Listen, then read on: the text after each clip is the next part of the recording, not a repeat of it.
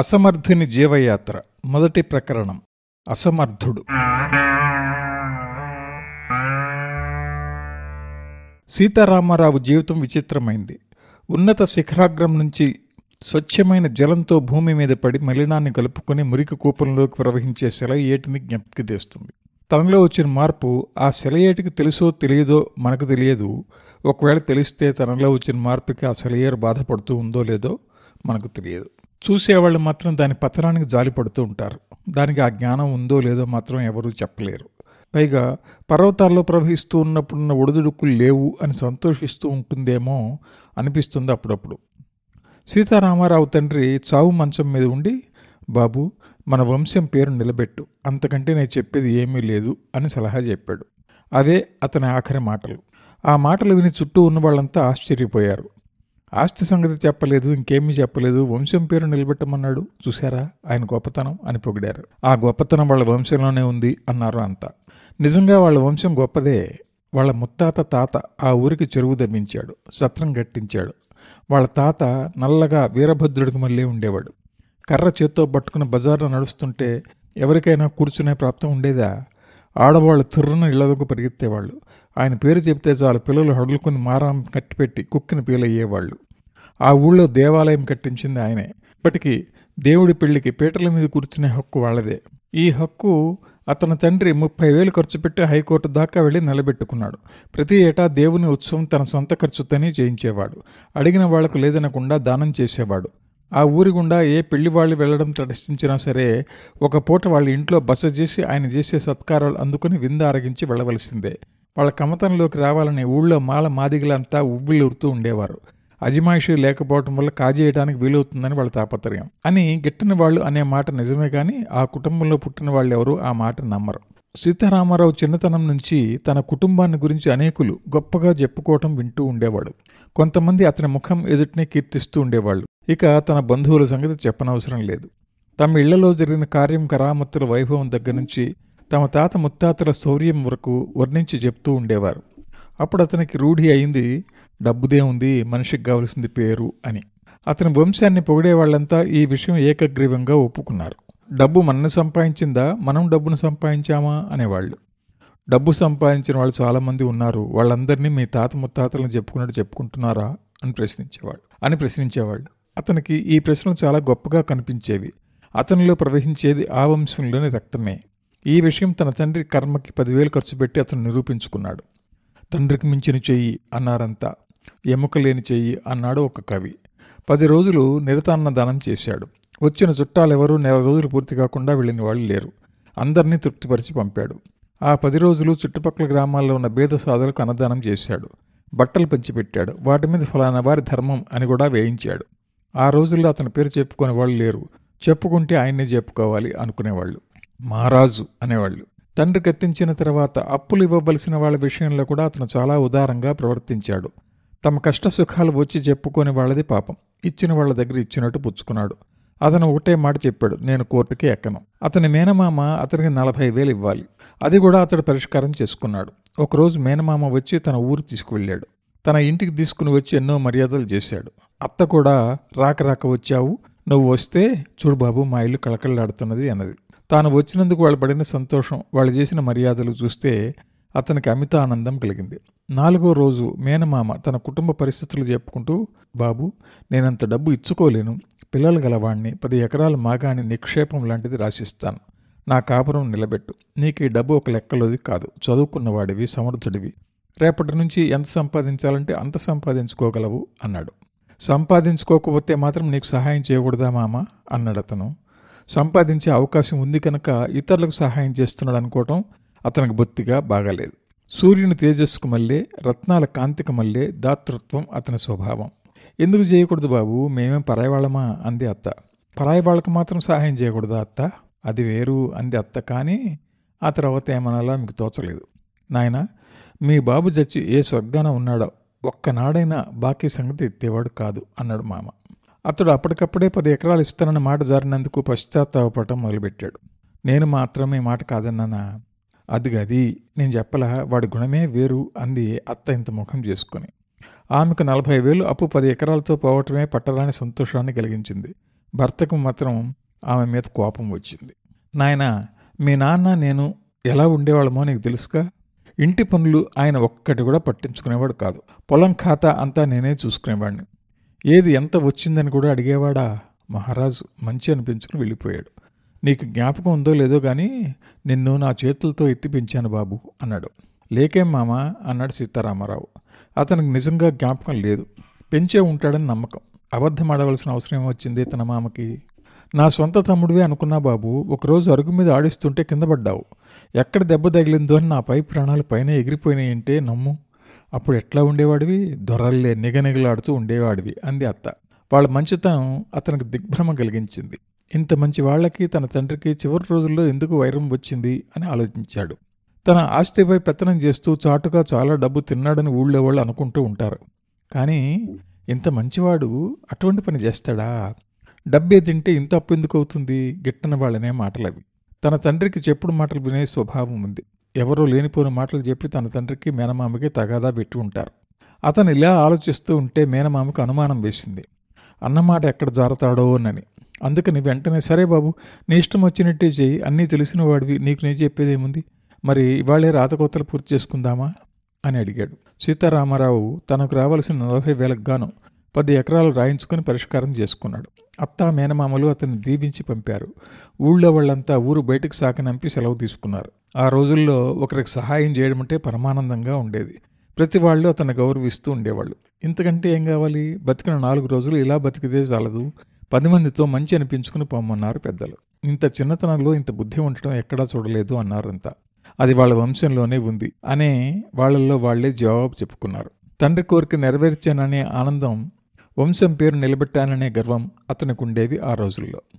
ఆ ఊళ్ళోనే రామయ్య అనే వృద్ధుడు ఒకడు ఉండేవాడు. అతన్ని అంతా తాత అని పిలుస్తుండేవాళ్ళు. అతనికి సీతారామారావు కుటుంబం అంటే తగిన అభిమానం. బాబు, కుర్రవాడివి, ప్రపంచానుభవం తక్కువ, కొంచెం తెలిసి మెలగాలి అని సలహా చెప్తుండేవాడు. నేను తెలిసే చేస్తానా తాత అనేవాడు సీతారామారావు. చేతుల్లో నాలుగు రాళ్ళుంటే అంతా మూగుతారు, తర్వాత మన ముఖం చూసేవాళ్ళు ఉండరు బాబు. మళ్ళీ ముఖం చూస్తారనే ఆపేక్షతోనే నేను ఈ పనులన్నీ చేయటం లేదు తాత, చేయడం కోసమే చేస్తున్నా. పశ్చాత్తాపడవలసిన పనులు ఇవి చేయకు బాబు. పశ్చాత్తాపడవలసి వస్తే హృదయంలో తేళ్లు జర్రులు నివాసం ఏర్పరచుకుంటాయి. నువ్వు ఇప్పుడు మంచి పనులు అనుకునేవన్నీ ఎదురు తిరుగుతాయి. ఇప్పుడు నీ వల్ల సహాయం పొందిన వాళ్ళనే విరోధం చేసుకుంటావు. నీ మంచే నీ పతనానికి కారణమవుతుంది.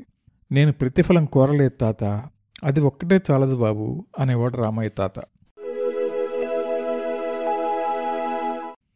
అతను చిన్నతనంలో చాలా ఉన్నతమైన ఆశయాలు కలిగి ఉండేవాడు. ఆదర్శవంతమైన జీవితం గడపాలని ఒవ్విళ్ళూరుతుండేవాడు. నిత్యం ప్రయత్నిస్తూ ఉండేవాడు. భావనలో, పలుకులో, ప్రవర్తనలో అతని అభిలాష వ్యక్తమవుతూ ఉండేది. మిగిలిన వాళ్ళంతా నిత్య జీవితంలోని చిల్లర విషయాల్లో మునిగి తేలుతుంటే అతను వాటికి అతీతంగా ఉండి ఎప్పుడూ ఏదో ఒకటి ఆలోచిస్తూ ఉండేవాడు. తన చుట్టూ జరుగుతున్న కుటుంబ జీవితం అతని మనస్సుని ఎక్కువ కష్టపెట్టేది. పెళ్లి చేసుకోవటం, పిల్లల్ని గనటం, ఆరోగ్యం చెడగొట్టుకుని ఈ శ్రోమని తిరగటం, పిల్లల కోసం నీచంగా తాపత్రయపడటం అతని మెత్తన హృదయానికి గంటలు పెట్టేది.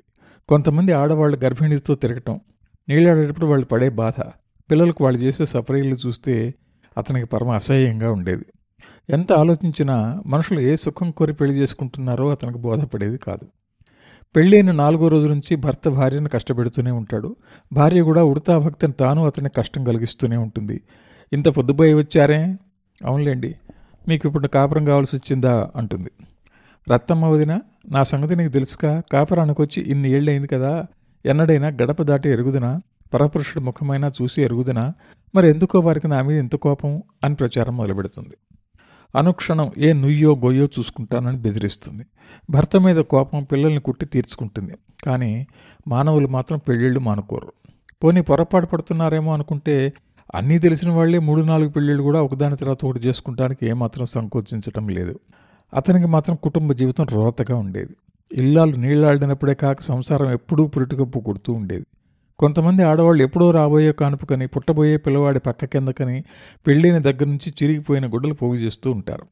గర్భిణీ వచ్చినప్పటి నుంచి బియ్యం పోసుకుని తీరిగ్గా కూర్చుని మట్టిగడ్డలు ఏరుకుని తింటూ ఉంటారు. ఇవన్నీ అతని కంపరం పుట్టించేవి. తండ్రులు కూతుళ్లకు మొగుళ్ళని వెతకడం అతనికి చాలా హేయంగా కనపడేది. మా అమ్మాయి పుష్టిగా ఉంటుంది, పీలగా ఉండే కుర్రవాడు పనికిరాడు అనే పిల్ల తండ్రి చెప్తుంటే అతనికి పశు ప్రదర్శనలు జ్ఞాపకం వచ్చేవి. ప్రత్యక్షంగా చూస్తూ పెళ్ళి ఎలా చేసుకోవడం, చేసుకుంటే తన ఆదర్శం ఎలా చెల్లుతుంది. అందుకని ఆలోచించి ఆలోచించి ఏ పరిస్థితుల్లోనూ పెళ్లి చేసుకోకూడదు అని నిశ్చయం చేసుకున్నాడు. స్నేహితులు కానీ బంధువులు కానీ ఈ ప్రస్తావన తెస్తే నాకేమిటి పెళ్ళి ఏమిటి అనేవాడు. తనను అందరినీ చూసినట్టు చూడటం అతనికి కష్టం వేసేది. వాళ్ళు తెలివిగా నవ్వుతూ మేము ఇట్లా అన్నవాళ్ళమేలే ఓయ్ అనేవారు. అతని మాట నమ్మేవాళ్ళు కాదు. చెప్పొద్దు, నువ్వు అంగీకరిస్తే రత్నాలు లాంటి పిల్లని తెచ్చేస్తాం అనేవాళ్ళు. అతను మనసులో కలవరపడి నేను సుఖపడటం మీకు ఇష్టం లేదా అని గంభీరంగా ప్రశ్నించేవాడు. అయితే ఎక్కడన్నా ఏర్పాటు చేసేవా ఏమిటో అని ప్రశ్నించేవాళ్ళు స్నేహితులు చాలా కుతూహలంగా. అతను గుక్క దెప్పుకుని మీకు అర్థం కాదు అనేవాడు. అటువంటి అతను పెళ్లి చేసుకుంటున్నాడని తెలిసేటప్పటికీ స్నేహితులు బంధువులు విస్తుపోవడంలో ఆశ్చర్యమేముంది. ప్రతివాడు వచ్చి అతన్నే అడిగేవాడు యథార్థం తెలుసుకోవాలనే ఉద్దేశంతో. ఏమై పెళ్లి చేసుకుంటున్నావట, నిజమేనా? చేసుకుంటున్నాను. ఏమి ఇలా చేసావు? నేను పెళ్ళికి ఒక నూతన అర్థం కల్పిస్తాను. ఏమిటది? నేను మీ అందరికీ మళ్ళీ ఈ యంత్రానికి బానిసను అవను, దాన్ని నా సిద్ధాంతానికి ఉపయోగించుకుంటాను. ఎట్లాగో కొంచెం చెప్పు, మీరే చూస్తారుగా అనేవాడు. తన అభిప్రాయాలు వాళ్ళతో చర్చించడానికి అతనికి ఇష్టం లేదు. అసలు సంగతి ఏమిటంటే అప్పుడతను గురుకులంలో చదువుకుంటున్న ఇందిరను ప్రేమించడం జరిగింది. పెళ్లి చేసుకోకపోతే ఏం చేసేటట్టు? పెళ్లి చేసుకోకపోతే ఆమె దగ్గరికి రానివ్వదు. పైగా ఆమె తండ్రి పోలీసు ఉద్యోగి కాబట్టి పిల్లలు గొలగకుండా జాగ్రత్త పడి తన భార్యకు కూడా స్వాతంత్ర్యం ఇస్తే పెళ్లిలో ఉన్న చెడు తనకు అంటదనుకున్నాడు. ఆమె జీవితం ఆమెది, నా జీవితం నాది, మధ్య మధ్య ఆనంద డోలికలు అనుకున్నాడు. కానీ అతను అనుకున్నట్టు ఏమీ జరగలేదు. సంవత్సరం తిరిగి వచ్చేటప్పటికీ పొత్తిగుడ్డలు కరువైనాయి. తన భార్య బియ్యంలో మట్టిగడ్డలు ఏరటం మొదలుపెట్టింది. అతనికి ఒక ఆడ శిశువు జన్మించింది. ఆనాడు అతను పడ్డ బాధ పైన భగవంతుడికి కింద భూదేవికి తెలియాలి. భార్య నొప్పులు పడుతుంటే ఈ హింసలకు నేనే కారణం, నేను బ్రహ్మ రాక్షసిని, మహాపాతకిని అని తను తాను తిట్టుకుంటూ కన్నీరు గారుస్తూ కూర్చున్నాడు. మారణ యంత్రం తన్ను వశం చేసుకుంటున్నదని గ్రహించాడు. కానీ ఏం లాభం? ఐదు సంవత్సరాలు దాటేటప్పటికి ఇద్దరు పిల్లలు కలిగారు, మూడు గర్భస్రావాలు జరిగినాయి. అతడు జీవితం చేతులలో కీలుబొమ్మ అయ్యాడు. పరిస్థితులు తారుమారైనాయి. ఉద్యోగం చేయక తప్పింది కాదు. అతని మామ ఒక పెద్ద ఫర్మ్లో గుమస్తాగిరి ఇప్పించాడు. మా అల్లుడు కొంచెం చేదస్తుడు, ఓ కంట కనిపెడుతూ ఉండండి అని మేనేజర్తో చెప్పిపోయాడు. ఇక నేను జాగ్రత్తగా ఉండు, అప్పుడప్పుడు మేనేజర్ ఇంటికి వెళ్ళి వస్తూ ఉండు, పెద్దవాళ్ళ దర్శనం చేసుకోవడం ఎప్పటికైనా మంచిది అని అతనికి బోధించి వెళ్ళాడు. తన మామ సహాయంతో పొట్టబోసుకోవలసి వచ్చినందుకు చాలా కించబడ్డాడు. తన మామకి తను ఎంత లోకు అయి ఉంటాడు, తన భార్య తనను గురించి ఏమనుకుంటుంది. స్నేహితులు కొంటి నవ్వులు నవ్వడం మొదలుపెట్టారు. ఒకరిద్దరు ఇదేనా నీవు పెళ్లికి కల్పించిన నూతనార్థం అని అడిగారు. నీ మాట నీవు నిలబెట్టుకున్నావు, నువ్వు పెళ్లికి బానిసవయ్యావా ఏమిటి, మామకయ్యావు గాని అన్నారు కొందరు. అతనికి మామ మీద కోపం వచ్చింది. అస్తమానం ఆయన గురించి ఆలోచించేవాడు. అతను లేకపోతే అతని కూతురు ఉండేది కాదు, అతని కూతురు ఉండకపోతే తనకి పెళ్లి ఉండేది కాదు, తనకు పెళ్లి లేకపోతే ఈ బాధలు ఉండేవి కాదు. అతనికి ఒక క్షణం ఈ ప్రపంచం మామలమయంగా కనిపించింది. కనపడకుండా ఉండి ఈ ప్రపంచాన్ని నడుపుతున్నారు వాళ్ళు. అతను ఉద్యోగం చేయలేకపోయాడు. ఒకరోజు ఆఫీసులో అకౌంట్ పుస్తకం ముందు వేసుకుని లెక్కలు రాయడానికి బదులు మార్జిన్లో ఒక బొమ్మ గీశాడు. అది చూసిన మేనేజర్ మండిపడుతూ ఇదేమిటి అని అడిగాడు. మామ అని ఎక్కిలించాడు సీతారామారావు. ఎవరి మామ? మీ మామ కూడా ఇలాగే ఉంటాడా ఏమిటి? ఒకరి మామ ఏమిటి, అందరి మామను. పిల్లనిచ్చే మామ చూశారా, వీడి తల పెద్దది, కళ్ళు చిన్నవి, చేతులు సన్నం, ముక్కు పెద్దదే అని తను గీసిన బొమ్మ చూపుతూ చెప్పాడు. అతనికి ఆ వాళ్ళే ఉద్యోగం ఊడింది. అసలే మేనేజర్ అతని మీద కోపంగా ఉంటున్నాడు. మొన్న కూతురు రైలుకు వెళుతుంటే బండి తీసుకురమ్మని సీతారామారావుకి చెప్తే నేనా బండా నీ కూతురికే అన్నాడు. అది మనసులో పెట్టుకుని మేనేజర్ డిస్మిస్ చేశాడు సీతారామారావుని. ఉద్యోగం ఊడిందని తెలియగానే మేనేజర్ దగ్గరికి వెళ్ళాడు సీతారామారావు. ప్రాధేయ పట్టానికి వచ్చాడనుకుని బిర్ర బీసి కూర్చున్నాడు మేనేజరు. ఏది మా మామ బొమ్మ? ఎందుకు? మీసాలు పెట్టిపోతాను, పోలీసు మీసాలు అని చప్పట్లు కొడుతూ గొంతులు వేశాడు. మేనేజర్కి ఏమీ తోచలేదు. వెర్రిగా చూస్తూ కూర్చున్నాడు. నీ కూతురికి బండి దొరికిందా అని అడిగాడు సీతారామారావు. తన ప్రశ్నకు మేనేజర్ గుడ్లు అప్పచెప్పి కూర్చోవటం చూస్తే సీతారామారావుకు హుషారెక్కింది. కూతుర్ని అల్లుడి దగ్గరికి పంపడం, అల్లుడు గర్భిణీ చేసి మళ్ళీ నీ కూతుర్ని నీ దగ్గరికి పంపటం, నీవు నీళ్లాడించి మళ్ళీ అల్లుడి దగ్గరికి పంపటం, అతను మళ్ళీ గర్భిణీ చేసి నీ దగ్గరికి పంపటం, నీవు నీళ్లాడించి మళ్ళీ అతని దగ్గరికి పంపటం, అతను మళ్ళీ నీ దగ్గరికి పంపటం, నీవు అతని దగ్గరికి పంపటం, అతను నీ దగ్గరికి పంపటం, ఇదేనటయ్యా నువ్వు చేసే పని అని ముక్కు మీద వేలేసుకుని ఇంటి కప్పు ఎగిరిపోయేటట్టు నవ్వి వెళ్ళిపోయాడు. ఇతరులు ఎవరైనా ఉద్యోగం ఎందుకు పోయింది అని అడిగితే మా మామ డిస్మిస్ చేయించాడు అని చెప్పేవాడు. ఇక మళ్ళీ అతను ఉద్యోగం కోసం ప్రయత్నించలేదు. అప్పుడు అతనికి ఒక మామ మీదే కాదు, ప్రపంచం మీదే కోపంగా ఉండేది. తన దగ్గర సహాయం పొందిన వాళ్ళు తన దగ్గరకు రావటం కానీ తనతో మాట్లాడడం కానీ ఎప్పుడో మానివేశారు. దేవుడికి ఉత్సవం చేయించినందుకు, సత్రంలో ఉచిత భోజనం ఏర్పాటు చేయించినందుకు నిందించడం మొదలుపెట్టారు. ఉన్నన్నాళ్ళు కన్ను మిన్ను కానరాకుండా ఖర్చు పెట్టాడు, ఇప్పుడు అనుభవిస్తున్నాడు అన్నారు. ఖర్చు పెట్టాడంటే ఎవరి కోసం పెట్టాడు? మన కోసం పెట్టాడా? తన పేరు కోసం పది మందితో మంచివాడు అనిపించుకోవడానికి పెట్టాడు అని ఏసరించేవాళ్ళు. అతనికి ప్రపంచం మీద కసిగా ఉండేది. ఇదివరకు తను ఎరిగిన వాళ్లతో మాట్లాడబుద్ధి అయ్యేది కాదు. తన సహాయం పొందిన వాళ్ళ కంటపడకుండా తానే తప్పు తిరుగుతుండేవాడు. ఉండి ఉండి ఆ కసి అనేక విధాలు బయట పెడుతూ ఉండేవాడు. తరచూ భార్య ఆ కసికి గురి అవుతూ ఉండేది. గుర్రపు బండికి స్టేషన్ నుంచి తన ఇంటికి పావాలా మామూలు, కానీ తన దగ్గర అర్ధ రూపాయి వసూలు చేస్తారు. మహారాజులు ఇవ్వాలా, మేము తినాలా అంటారు. తను కాదనలేడు, వాళ్లతో బేరం చేయలేడు. ఇంట్లోకి వెళ్ళి ఏదో ఒక వంక పెట్టుకుని భార్యతో తగాదా పెట్టుకుంటాడు. అప్పుడప్పుడు తప్పక కూరగాయల మార్కెట్కి వెళ్తాడు. తన కూరగాయలు తేవటం ఎవరన్నా చూస్తున్నారేమో అని సంచి మడిచి జేబులో పెట్టుకుని వెళ్తాడు.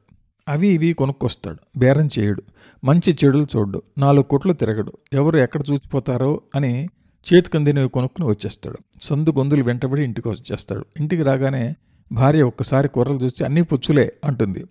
అతనికి చెర్రును కోపం వస్తుంది. తను పడ్డ శ్రమకి ఇదే ప్రతిఫలం, వంకాయలు పావలా ఇంటికి వచ్చి ఇచ్చిపోతున్నారు అంటుంది. అయితే నేను డబ్బు కాజేశానంటావా అంటాడు, పోట్లాడతాడు. ఈ గుణం నీ వంశంలోనే ఉందంటాడు. నీ తండ్రి పోలీసు ఉద్యోగి కదూ, కోడి పెట్టలు లంచాలు తీసుకునేవాడు కదూ, అంతా అంతే అనుకుంటావు. ఆ డబ్బు చీర కొనుక్కోమని ఆమె తండ్రి ఇచ్చి వెళ్ళిన డబ్బు, అది తన కోసం ఖర్చు పెట్టుకుంటున్నానే లోపల తపన ఈ విధంగా బయటపడుతుంది.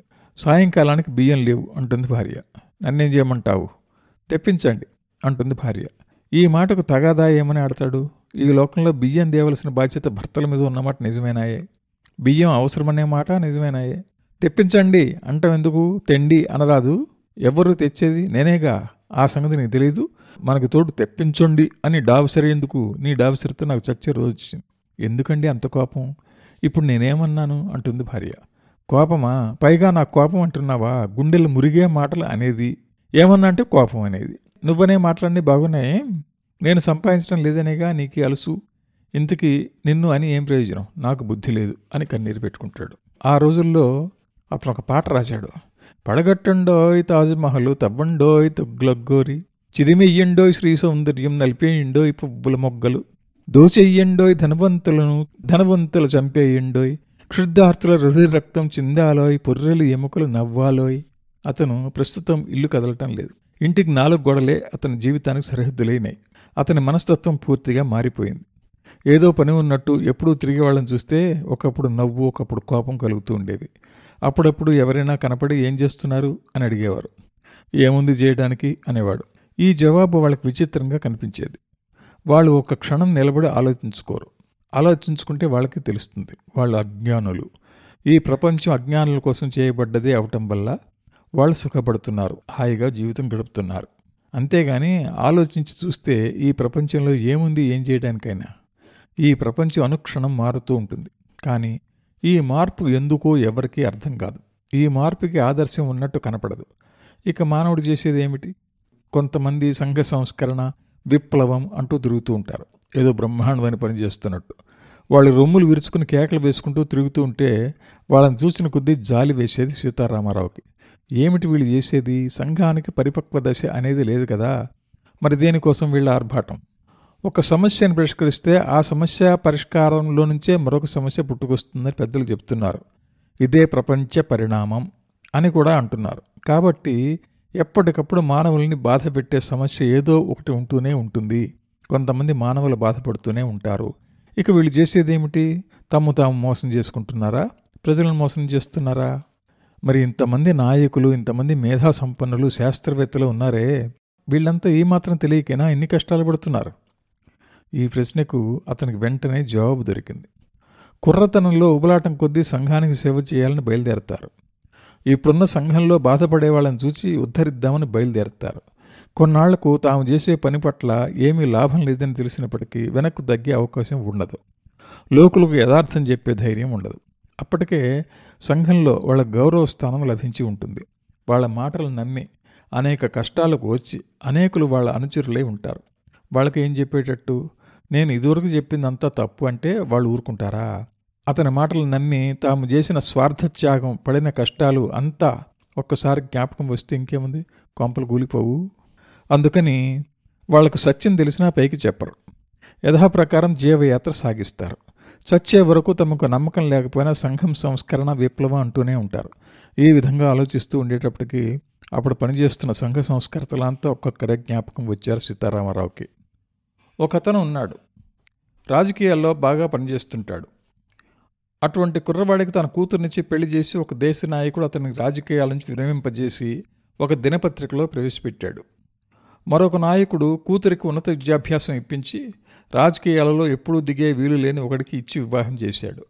మరొక దేశ నాయకుడు తన కొడుకుని ఇన్సూరెన్స్ కంపెనీలో పెద్ద ఉద్యోగంలో ప్రవేశపెట్టాడు. తాము చేసే పనిలో, చెప్పే మాటల్లో తమకు నమ్మకం ఉంటే ఈ పనులెందుకు చేస్తారో ఆ దేశ నాయకులు అనుకున్నాడు సీతారామారావు.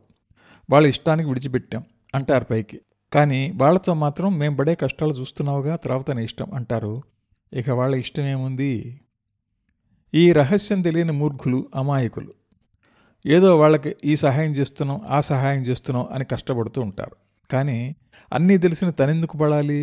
తనకేం పట్టింది? అతనికి వీళ్ళంటేనే కాదు, సంతోషంగా కాలం గడిపి ఎవరిని చూసినా హాస్యాస్పదంగానే ఉండేది. ఏం చూసుకుని వాళ్ళంతా సంతోషపడుతున్నారో అర్థం అయ్యేది కాదు. కుర్రాళ్ళు అమాయకులు అనుకునేవాడు. ఒకప్పుడు రామయ్య తాత తనకు చెప్పిన మాటలే తను ఇప్పుడు ఇతరులకు చెప్పడం మొదలుపెట్టాడు. వాళ్ళు ఏమన్నా అంటే ఒకప్పుడు నేను ఇంట్లానే అనుకునేవాడిని అనేవాడు. ఒకప్పుడు తనకు తన స్నేహితులు చెప్పిన మాటలే ఇప్పుడు అతను ఇతరులకు చెప్తున్నాడు. ఈ ప్రపంచంలో మనం చేయగలిగింది ఏమీ లేదు అనేవాడు. ఆ సంగతి మాకు తెలుసు అనేవాళ్ళు కొంతమంది కుర్రవాళ్ళు. తెలిస్తే మరి మీరేమిటి చేసేది? మాకు ఏది సుఖం అనిపిస్తే అది చేస్తున్నాం. సుఖం అంటే ఏమిటి? సుఖం ఎక్కడుంది? మృగాల కంటే మీరు సుఖంగా ఉన్నారని మీరు చెప్పగలరా? సుఖం బుద్ధిలో ఉంటుంది, తృప్తిపడటంలో ఉంటుంది. రాత్రింబగళ్ళు పొలాల్లో పనిచేసే కూలివాడి కంటే ధనవంతుడు సుఖపడుతున్నాడని ఎవరు చెప్పగలరు? సర్వసంగ పరిత్యాగి కన్నా భోగి సుఖపడుతున్నాడని ఎవరు చెప్పగలరు? అజ్ఞాని కన్నా జ్ఞాని సుఖపడుతున్నాడని ఎవరు చెప్పగలరు? ఆలోచించి చూస్తే ఈ ప్రపంచంలో నిజంగా సుఖపడేది అజ్ఞానే అని తెలుస్తుంది. అజ్ఞానిని ఆలోచనలు వేధించవు. తనకు అందని ఆదర్శాలతో హైరాణ పడడం, అతనుకున్న సుఖం మరెవ్వరికీ ఉండదు అనేవాడు. ఆకర్షవంతంగా అలంకరించుకుని అందంగా ఉండే ఆడవాళ్ళని చూస్తే అతనికి మరీ కంపరం పుట్టేది. ఏం చూసుకుని వీళ్ళకి నిక్కు, వీళ్ళు మామూలు ఆడవాళ్ళకి మళ్ళీ రోజు కాలకృత్యాలు తీర్చుకునేవాళ్లేగా అనుకునేవాడు. అతడు అనేక దృశ్యాలు ఊహించుకునేవాడు. ఊహించుకున్న కొద్దీ ఆ ఆడవాళ్ళ ఇళ్లల్లో చేసే పనులన్నీ వికారంగా కనిపించేవి. వీళ్లలో ఒక ఆవిడికి ఏదో కష్టం వచ్చింది. మామూలు ఆడదానికి మళ్ళీ ఈ అందమైన ఆకర్షవంతమైన స్త్రీ కూడా కళ్ళ వెంట నీళ్లు గార్చుకుంటూ చీది వేస్తూ ఉన్నది. ఇటువంటి విషయాలన్నీ జ్ఞాపకం తెచ్చుకుని తనలో తనే నవ్వుకునేవాడు. ఇటువంటి వాళ్ళు ఆకర్షవంతంగా అలంకరించుకోవడానికి సిగ్గువే ఇది కాబోలు. పైగా వీళ్ళకి అందంగా ఉంటామని ఒక్కొక్కడికే పుట్టాడు గర్వం ఎందుకో మళ్ళీ నవ్వుకునేవాడు. వీళ్ళు వెంట తిరిగే కుర్రవాళ్ళని చూస్తే అతనికి మరీ మండేది. వాళ్ళ కోరికలు తీర్చడమే వీళ్ళ పని, వాళ్ళ వెనక తిరగటమే వీళ్ళ గొప్ప. చెంగు తగిలితే చాలు పరవశత్వం పొందుతారు. ఎందుకు అట్లా తిరగటం? ఆమె ఎంత అందంగా ఉంటుందనుకున్నావు అంటూ అంగలా అరుస్తారు. ఏమిటి అందం? మిగిలిన ఆడవాళ్ళలో లేనివి ఆమెలో ఉన్నవి ఏమిటి?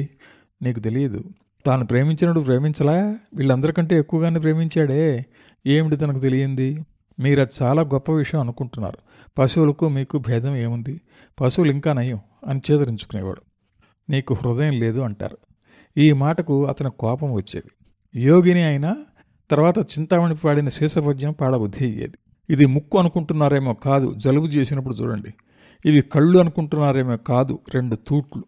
ఇవి స్తనాలు అనుకుంటున్నారేమో కాదు, మాంసపు ముద్దలు. ఇది మన్మథ స్థానం అనుకుంటున్నారేమో కాదు, తోలు బొక్క. ఈ వేదాంత సారం వాళ్ళకు బోధించి రోగం కుదర్చాలనుకునేవాడు. కానీ తను మరీ అసహించుకుంటారేమని భయపడి పస్తాయించేవాడు. తాను చదువుకునే రోజుల్లో ఆడవాళ్ళు ఒక పెద్ద బస్సు నిండా ఎక్కి చదువుకోవడానికి కాలేజీకి వెళుతూ ఉండేవాళ్ళు.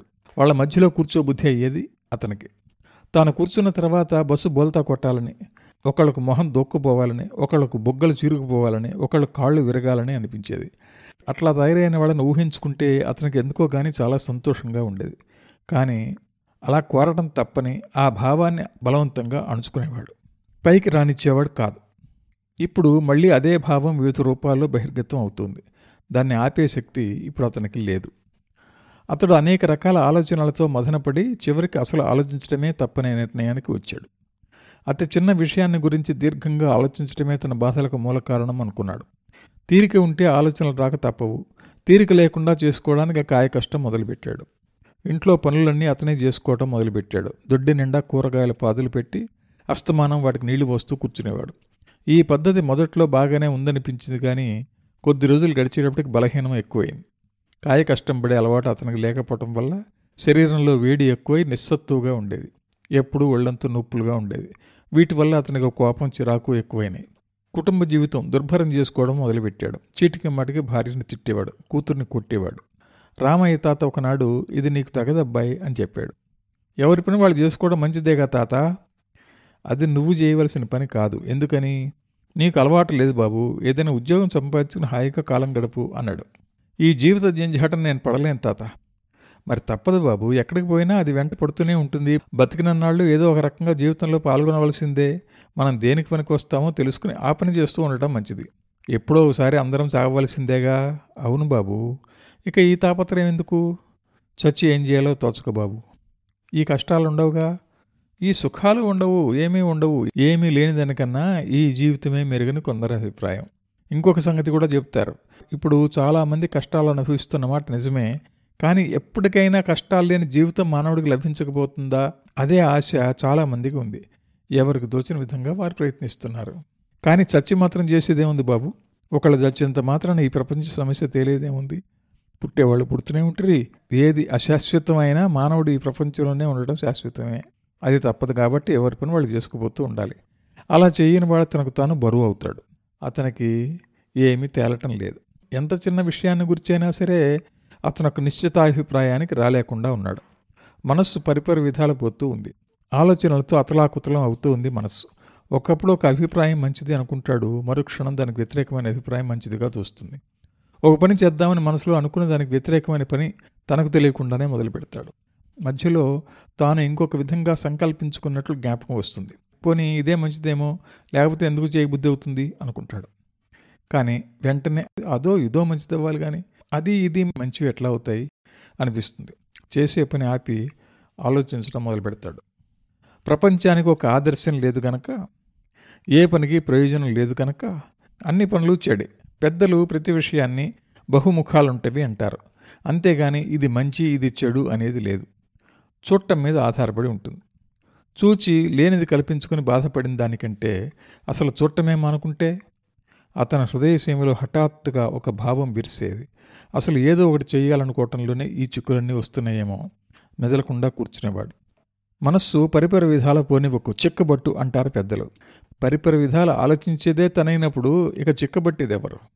పరిస్థితుల వల్ల భావాలు మారతాయి. పరిస్థితులు మార్చుకోమని సలహా చెప్తారు కొందరు. పరిస్థితుల వల్ల పరిస్థితులు మార్చుకునే శక్తి లేక తనుపడి ఉంటే ఇక పరిస్థితులు మార్చేదెవరు? చూసేదాన్ని చూడు అంటారు వేదాంతులు. చూసేదే తనైనప్పుడు చూసేదాన్ని తనెట్లా చూస్తాడు? అతని జీవితం గొడవ అయిపోయింది. తల ఆలోచనల పుట్ట అయింది. తలే కాదు, అతని జీవితమే ఆలోచనల గూడు. ఎప్పుడూ ముసుగు పెట్టుకుని పడుకుని, కళ్ళు మూసుకుని బాహ్య ప్రపంచాన్ని మరిచిపోయి ఆలోచించేవాడు. ప్రశ్న మీద ప్రశ్న పుట్టుకొచ్చేది, కానీ ఏ ఒక్క ప్రశ్నకి సరైన జవాబు దొరికేది కాదు. ప్రస్తుతం కళ్ళు మూసుకుని ముసుగు పెట్టుకుని పడుకోవటం అతని జీవితం.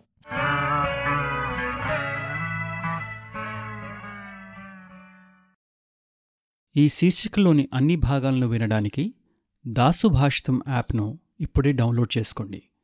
లింకు డిస్క్రిప్షన్లో ఉంది. ప్రపంచవ్యాప్తంగా తెలుగువారు ఇష్టపడే అతిపెద్ద తెలుగు శ్రవణ పుస్తకాల యాప్ దాసు భాషితం.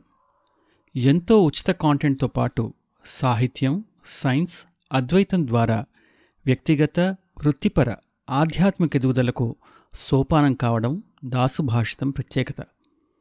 మరిన్ని మంచి శ్రవణ పుస్తకాల కోసం దాసు భాషితం యాప్ను గూగుల్ ప్లేస్టోర్, యాపిల్ యాప్ స్టోర్ల నుండి నేడే డౌన్లోడ్ చేసుకోండి.